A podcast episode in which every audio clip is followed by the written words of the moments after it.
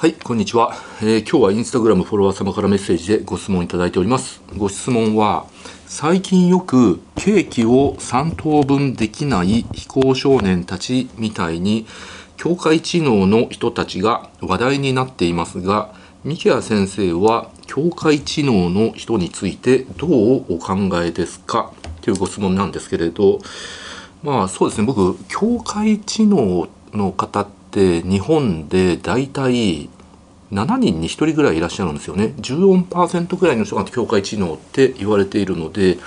まず生きていてその自分たちの周りにその7人に1人は境界知能の方なんだっていうことをしっかり頭の中に入れて生活していくことってすごい重要だと思うんですよね。だけど世の中にはその境界知能っていう概念あのすら知らない人もいるので今日は境界知能についてお話しさせていただこうと思うんですけどまず境界知能って何かってお話しすると、まあ、IQ 知能指数、まあ、これ試験があるんですよ。IQ 試験っていうのがあって受けたことがねある方はね大体知ってると思いますけれどまあざっくりそのざっくり頭の良さみたいなのを測る試験なんですけど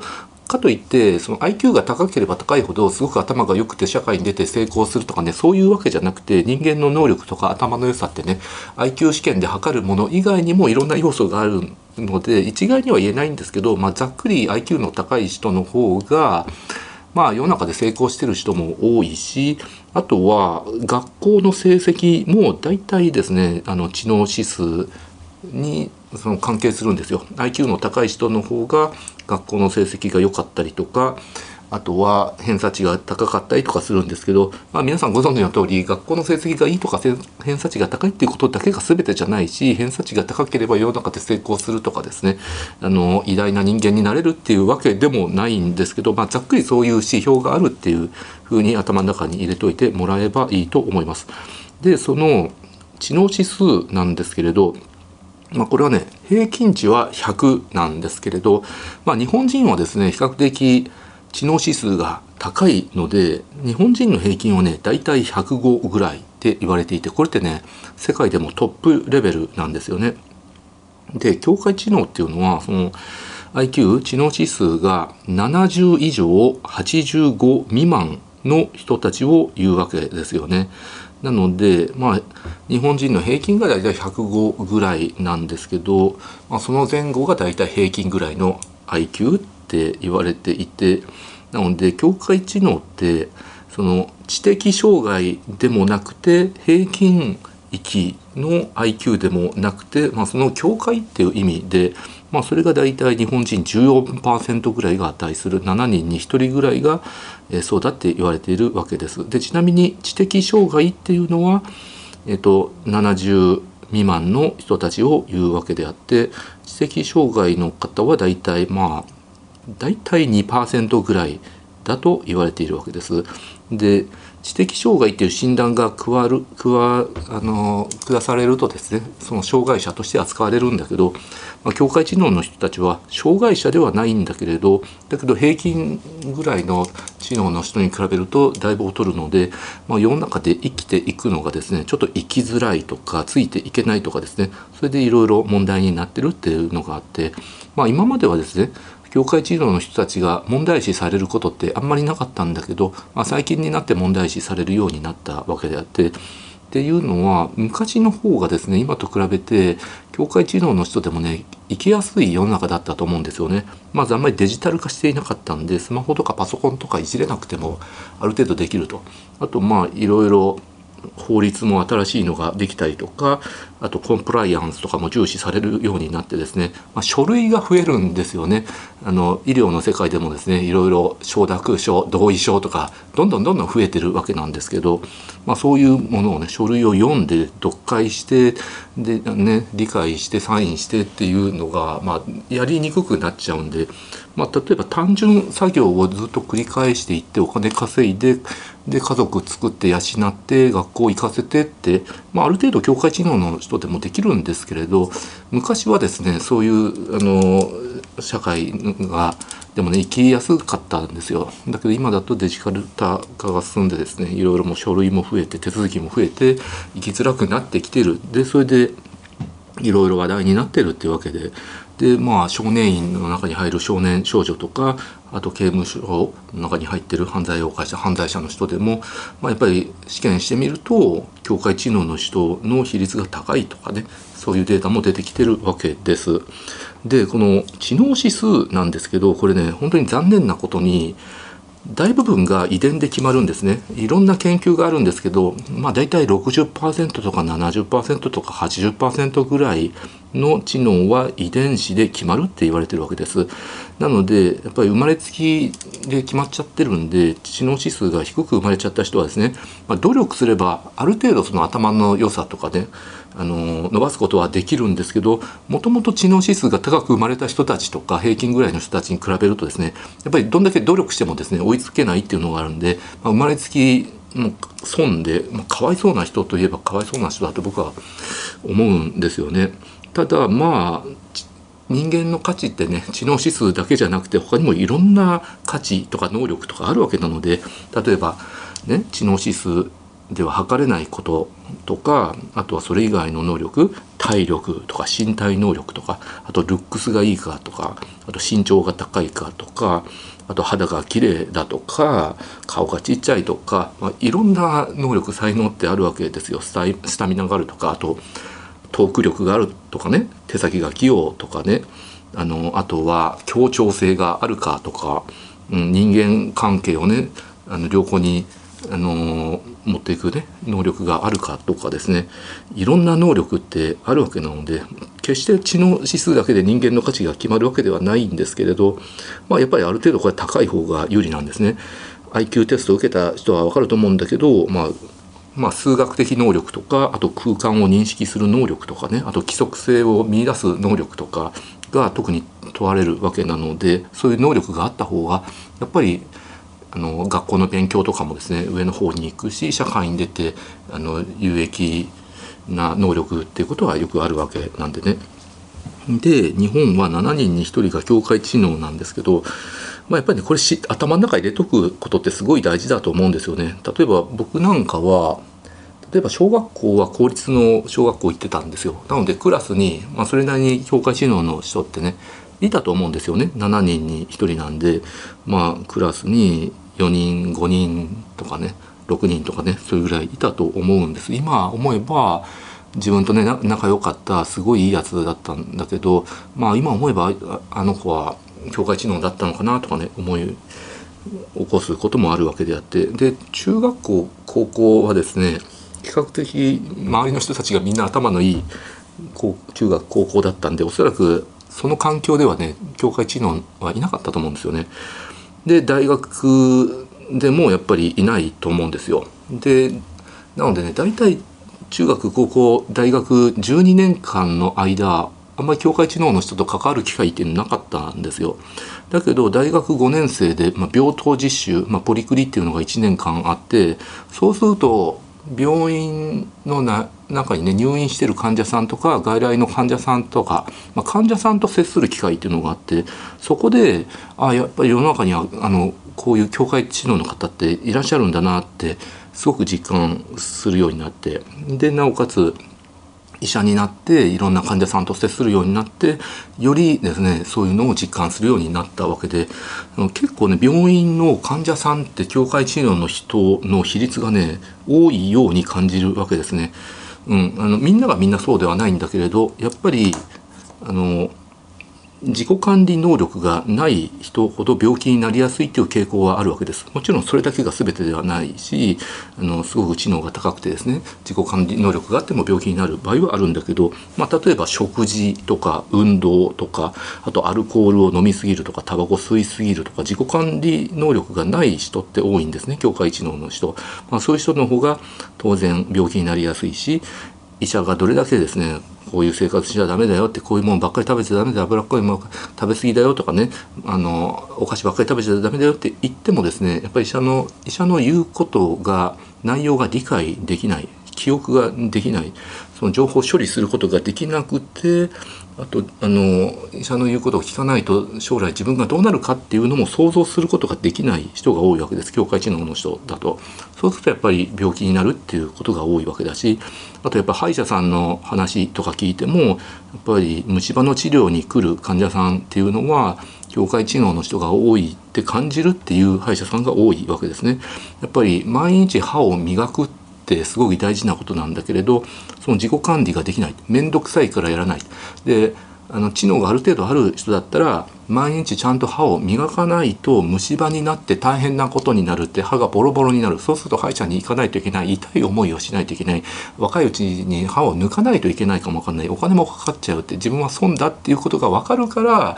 あの歯を磨くんだけどやっぱり境界知能の人だとその未来までですね考える能力がなくてだから面倒くさくて歯磨かなくてでボロボロになってあの歯がね若いうちになくなっちゃってでどれだけ歯医者さんがちゃんと歯磨かないとダメでお口の中清潔しないといけないんだよって言ってもそれができないわけですね。で決してそれは患者さんが悪意を持って歯を磨かないわけじゃないんです。あの歯医者さんに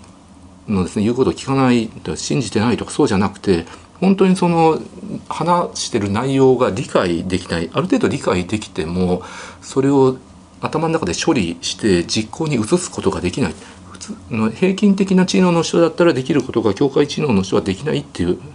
ことなんですよね。なのでよく言われてるのが IQ って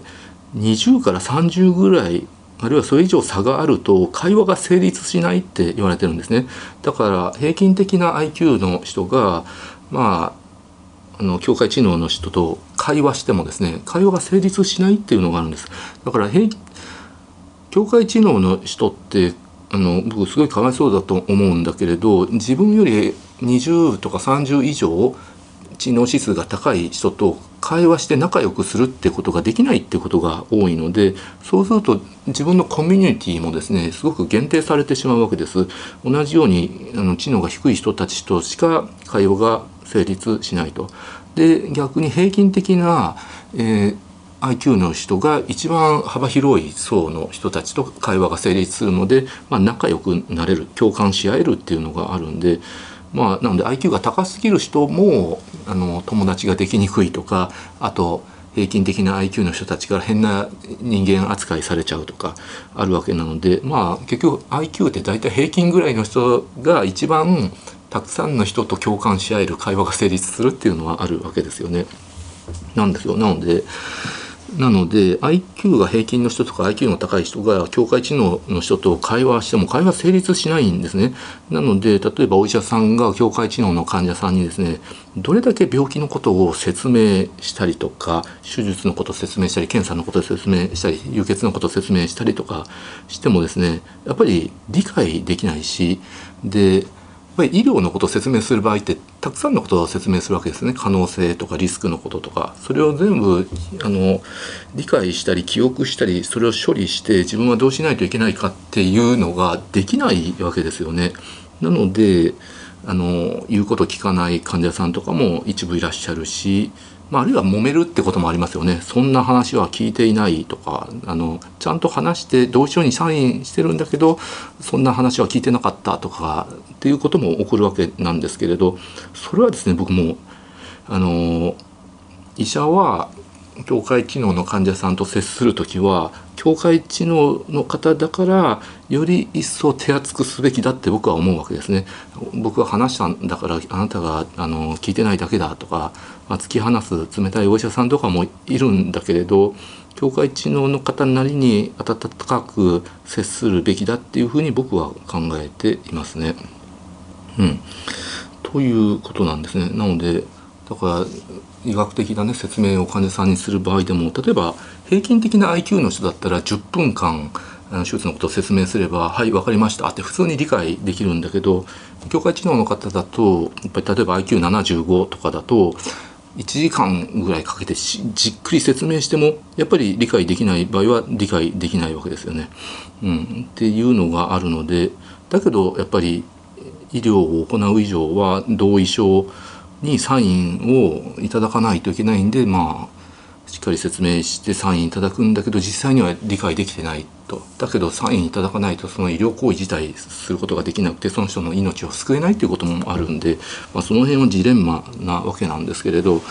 はい。ということでございます。でその境界知能の人ってね結構見た目とか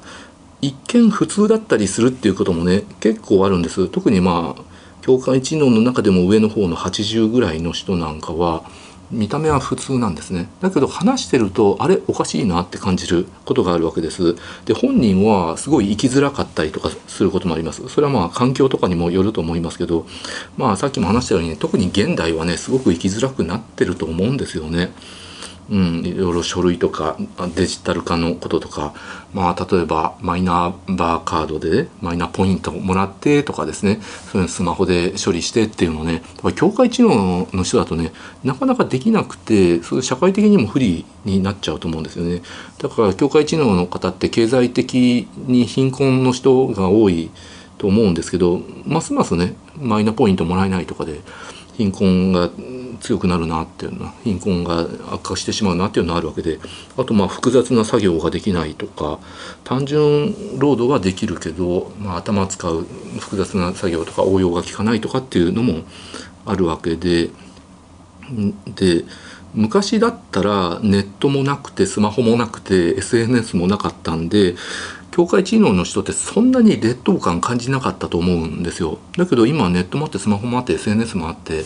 まあ境界知能の方でもまあスマホ持ってる人が多いんですよね。でそれなりに SNS とかやってる人も多いわけですよ。あの知能障害ではないわけなのでまあ大体そのが小学校中学校は通ってるわけだし、まあ、読み書きは大体できる、まあ、文章をちゃんと読んで理解することはできないんだけどなんとなく文章を目で見て理解した気になるとかそれぐらいはできるしまあ足し算引き算、まあ、簡単な割り算の掛け算ぐらいはできるわけなので、まあ、スマホとかネットとかはある程度できるわけですよね。まあ、スマホ iPhone とかでねいじっててもねあの適当にやってても最近なんかできちゃうわけなので結構境界知能の人でもスマホっていじれるようになってると思うんですよね難しい作業以外は。なので最近の現代の境界知能の人たちって SNS、まあ、特にインスタとか TikTok とかやるとですねやっぱりきらびやかな人たちがいっぱい入ってくるわけですすごいいい生活してる人とかもいるわけですよね。なので格差が可視化されちゃってるんですよね昔だったら境界知能の人単純労働だけしててある程度そういうコミュニティの中で生きていってそのコミュニティの中でその競い合ったりとかしてたわけであってそのバリバリ働いていい暮らししてるお金持ちの世界とかってあんまり見る機会なかったと思うんですけど今はバリバリ SNS で TikTok、Instagram で見てしまうわけです Twitter で見てしまうこともあるのでそれによって劣等感を感じて今の境界知能の人たちって昔の境界知能の人に比べてもより生きづらいし劣等感感じやすいし、えー、うつ病になったりそういった、ま、精神疾患を患ってしまうっていうこともねあると思うんですよね。はい、ということであと境界知能って自分が境界知能だっていうふうに自覚している人もいればもう全然自覚していないっていう人もいるわけですね。で自覚してる人っていうのは、まあ、境界知能で、まあ、普通に会社勤めしてねで周りの人たちと仕事しようとしても自分はなかなかみんなと同じように仕事ができないって書類が読めないって処理ができないで生きづらい辛いって鬱になっちゃうっていう人そういう人たちはあそういう人はね自分はなんてダメなんだ自分だけできないひょっとして自分は境界知能なのかもっていうふうに、えー、思ってですねいろいろ調べてで自覚するっていう人もいると思うんだけど、まあ、結構自覚していない人って多いんですよね。まあ、特にそのまあ、狭いコミュニティの中だけで生きている人たちなんかはそうなんだけれどで自覚がなくてで自己愛が強くてで結構自信満々だったりとかする人だって言います。であと多責思考の人もね結構多いですよね。結局仕事がうまくいかないとか活躍できないのは自分のせいじゃないんだと。自分はちゃんと頑張ってやってるんだと。だけど周りの人間が悪いんだと上司が悪いんだとか会社が悪いんだとかあと政府が悪いんだとかねあの誰かの責任にしてあの自分は悪くないっていう多責思考の人も多いわけですよ。うん、なのであの、まあ、結局知能が低いので自分の知能が低いっていうことも認識できていないわけですね。なので頭の良さとかそういう能力って上に行けば行くだけ謙虚になるんですよ。自分は自分のことをね客観的冷静に見ることができるから自分はこういう能力があって他の人はこういうことができないだから自分はこれ努力しないといけない、ね、もっと頑張らないといけないとかあのそういうこともですね客観的に認識できるんですよ知能が高い人の方が。だけど知能が低い人の方がそういう自分の悪いところ自分ができないところも認識することができないんで知能が低ければ低いほどその実際以上に自分のことを高く評価して他人を低く評価するっていう人が多いのでなのでそういう人たちがですねいろいろ問題を起こすってことがあるわけです。もちろんみんながみんなそういう人間じゃなくてねちゃんと自分の能力をね認識している境界知能の方もいるわけなんですけどなのでまあ非行少年非行少女とかあと刑務所に入ってる犯罪者の人なんかはあの自分が悪いことをやったっていう認識自体がねちゃんとできていないっていう人が多いです。なので、まあ、例えば今話題になってる東横キッズの少年少女とかあと少年で犯罪を犯してしまう人いますよね。そそのかされて強盗に入ってしまったりとか。やっぱりああいう人たちってね境界知能の人が多いんです。まあもちろん家庭環境が悪い親から虐待されてて家に居場所がないとかね。もちろんそういう環境が要因の人もいるんですけど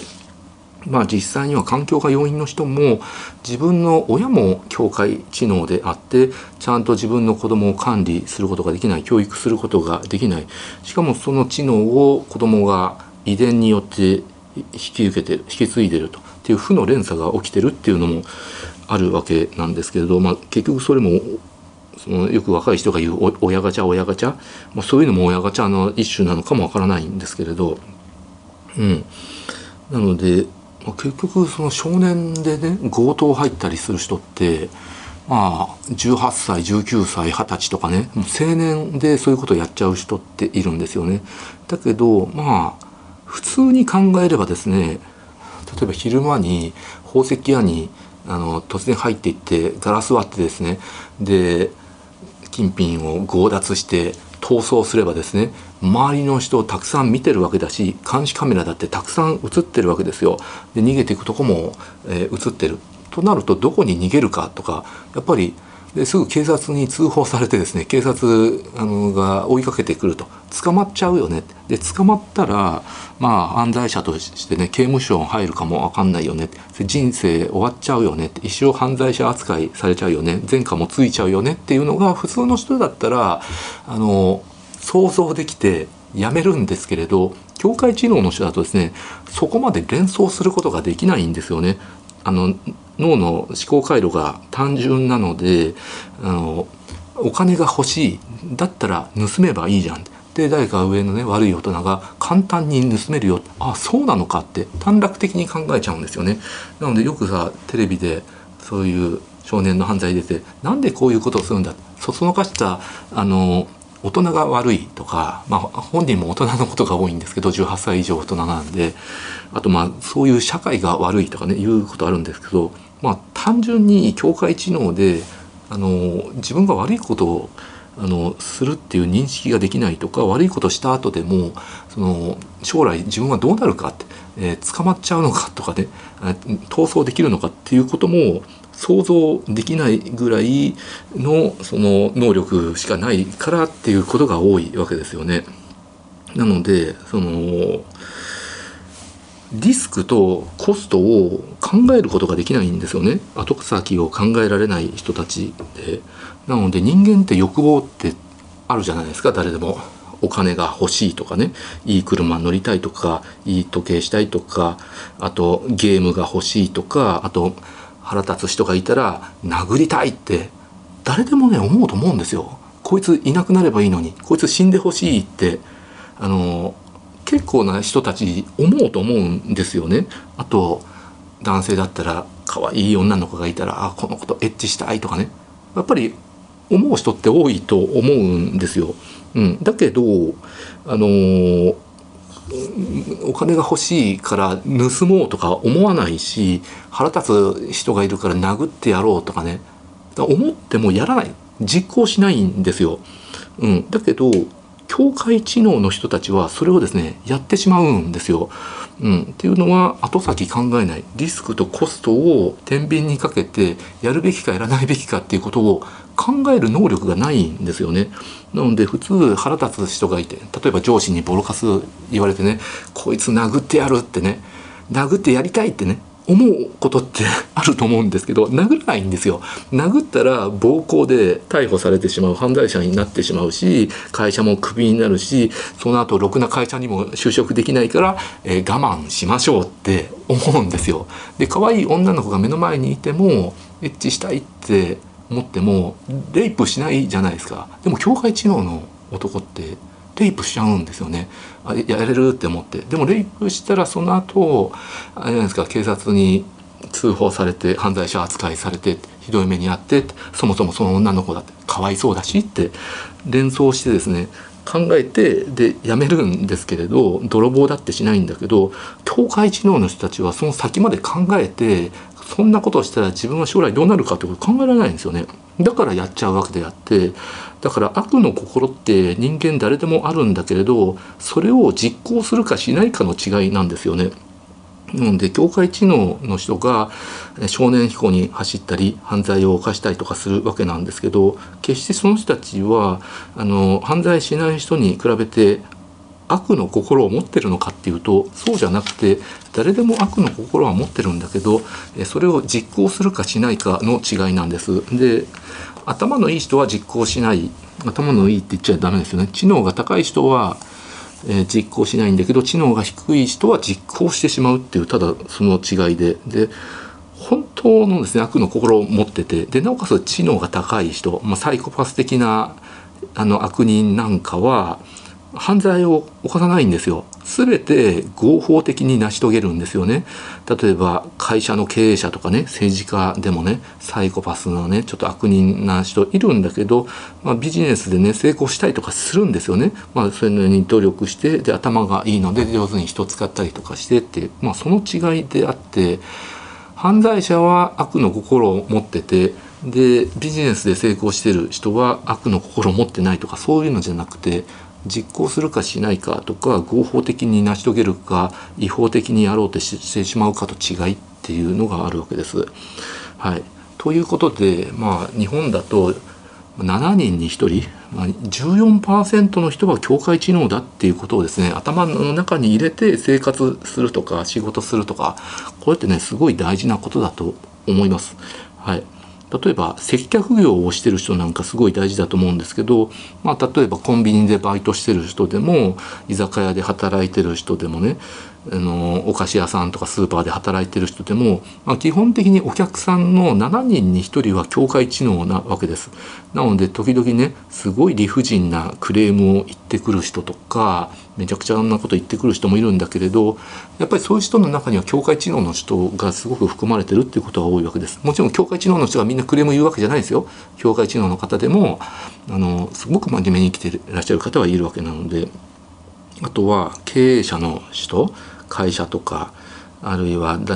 いろんな人を雇ってる人でもやっぱり人をたくさん雇えば、まあ、組織とか会社にもよるんですけれど大体まあ7人に1人は境界知能なわけです。でもちろん大企業で学歴の高い人だけ集めてるところなんかは境界知能の人とかいないことが多いと思うんですけど、まあ、普通にアルバイトとかで人を集めてる会社なんかはあの飲食店とかもそうなのかも分かんないんだけど、まあ、大体7人に1人ぐらいは境界知能の人が入ってきてどれだけ仕事を教えてもですねできなかったりでもそれをちゃんと認識できなくて反発してきたりとか揉めるっていうことはあるんですけどまあ境界知能の人が含まれてることが多いってことを頭の中入れとく必要はあると思うしあとまあインターネットの世界でも例えば Twitter とかあとヤフコメとかあと YouTube やってる人は YouTube のねコメント欄とか見てもまあ、7人に1人ぐらいは境界知能なんじゃないかっていうことを頭の中に入れといた方がいいと思います。それはそのチャンネルにもよるしあとはあの、まあ、結構境界知能の人だとコメントすることもできないんじゃないかと思うと思うんだけど、まあ、それぐらいはできると思うんですよね。別に普通に Twitter とかコメント欄とかで、えー、ね、アプリ開いて文字打つぐらいはできるんですよ。別にあの知能障害ではないわけなので小学校中学校は卒業してるし高校だって出てる人だっていっぱいいるわけだし大学出てる人だっているかもわかんないしね。うん、なんだけどよくそのネットやってて人と対話しててその会話が成立しない人って時々いると思うんですよね。あの自分がこういう主張で意見言っても全然違う風に捉えたりとか一部分だけ切り取って反発してきたりとかまあ、結局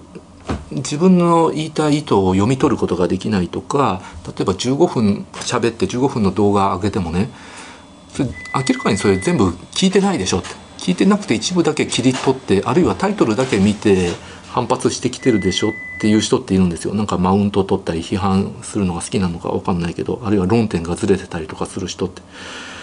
なので、まあ、そういうコメント欄の人とかあと接客業の人でもね理不尽なクレーム言われたりとかね。いろいろあると思うんだけど、まあ、普通そういう人がいるとみんな腹が立つと思うんですけどでストレスもたまると思うんですけど僕はそういうことがあっても全く腹が立たないんですよね。っ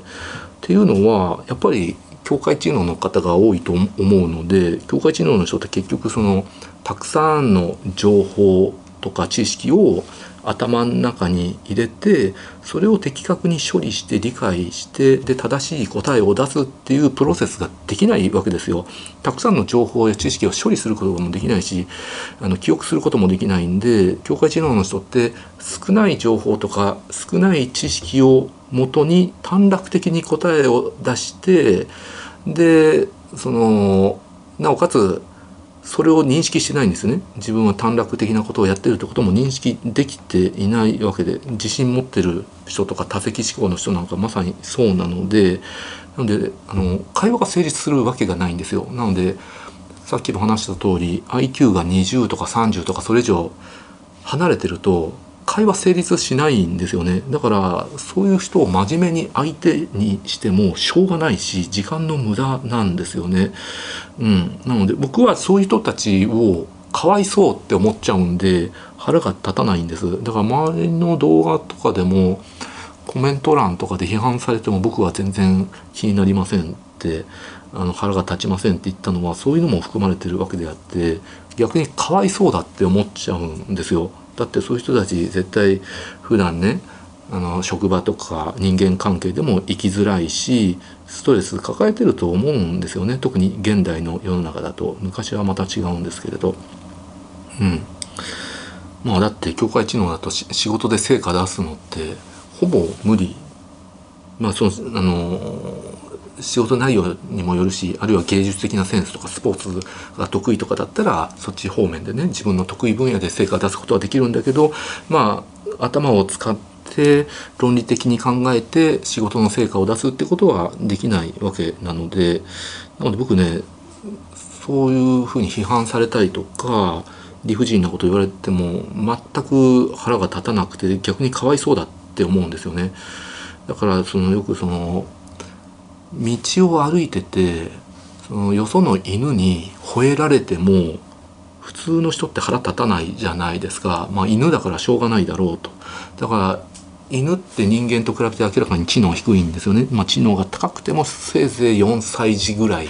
の知能だとか言われてるわけなんですけど犬にもよると思うんですけど。だからそんな犬に対してあの吠えないでくれよと。あの突然吠えられると僕だってびっくりするし困るからこれから僕が通る時にはどうか吠えないでください。僕は君とも仲良くしたいからって言っても理解できないじゃないですか。でそれと同じだと思うんですよね。境界知能の人であの攻撃してくる人って。だからそれだけ論理的に説明しても時間の無駄だからでむしろまあ別に腹立つこともなくてかわいそうだなって思うだけですっていう感じです。なのでまあ生きててねいろんな人に絡まれたりとか理不尽なこと言われて腹立つ人もいると思うんだけどまあ、結構そういうことをする相手は境界知能の人が多いのでそのことを頭の中に入れてるだけでもストレスが減るし無駄なことで腹が立ったりとかしないのであとそういう人にはそういう人なりの対処法っていうのがあるわけです論理的に説明しても納得することができないのでむしろ共感してあげてね感情的に和らげてあげてで帰っていただいてであの境界知能の人とかその攻撃的じゃない人とかにはしっかり優しくしてでみんなと仲良くやろうっていうことを頑張ればいいんじゃないかなって思うわけです。はいっていうのが僕の意見です。ご視聴ありがとうございました。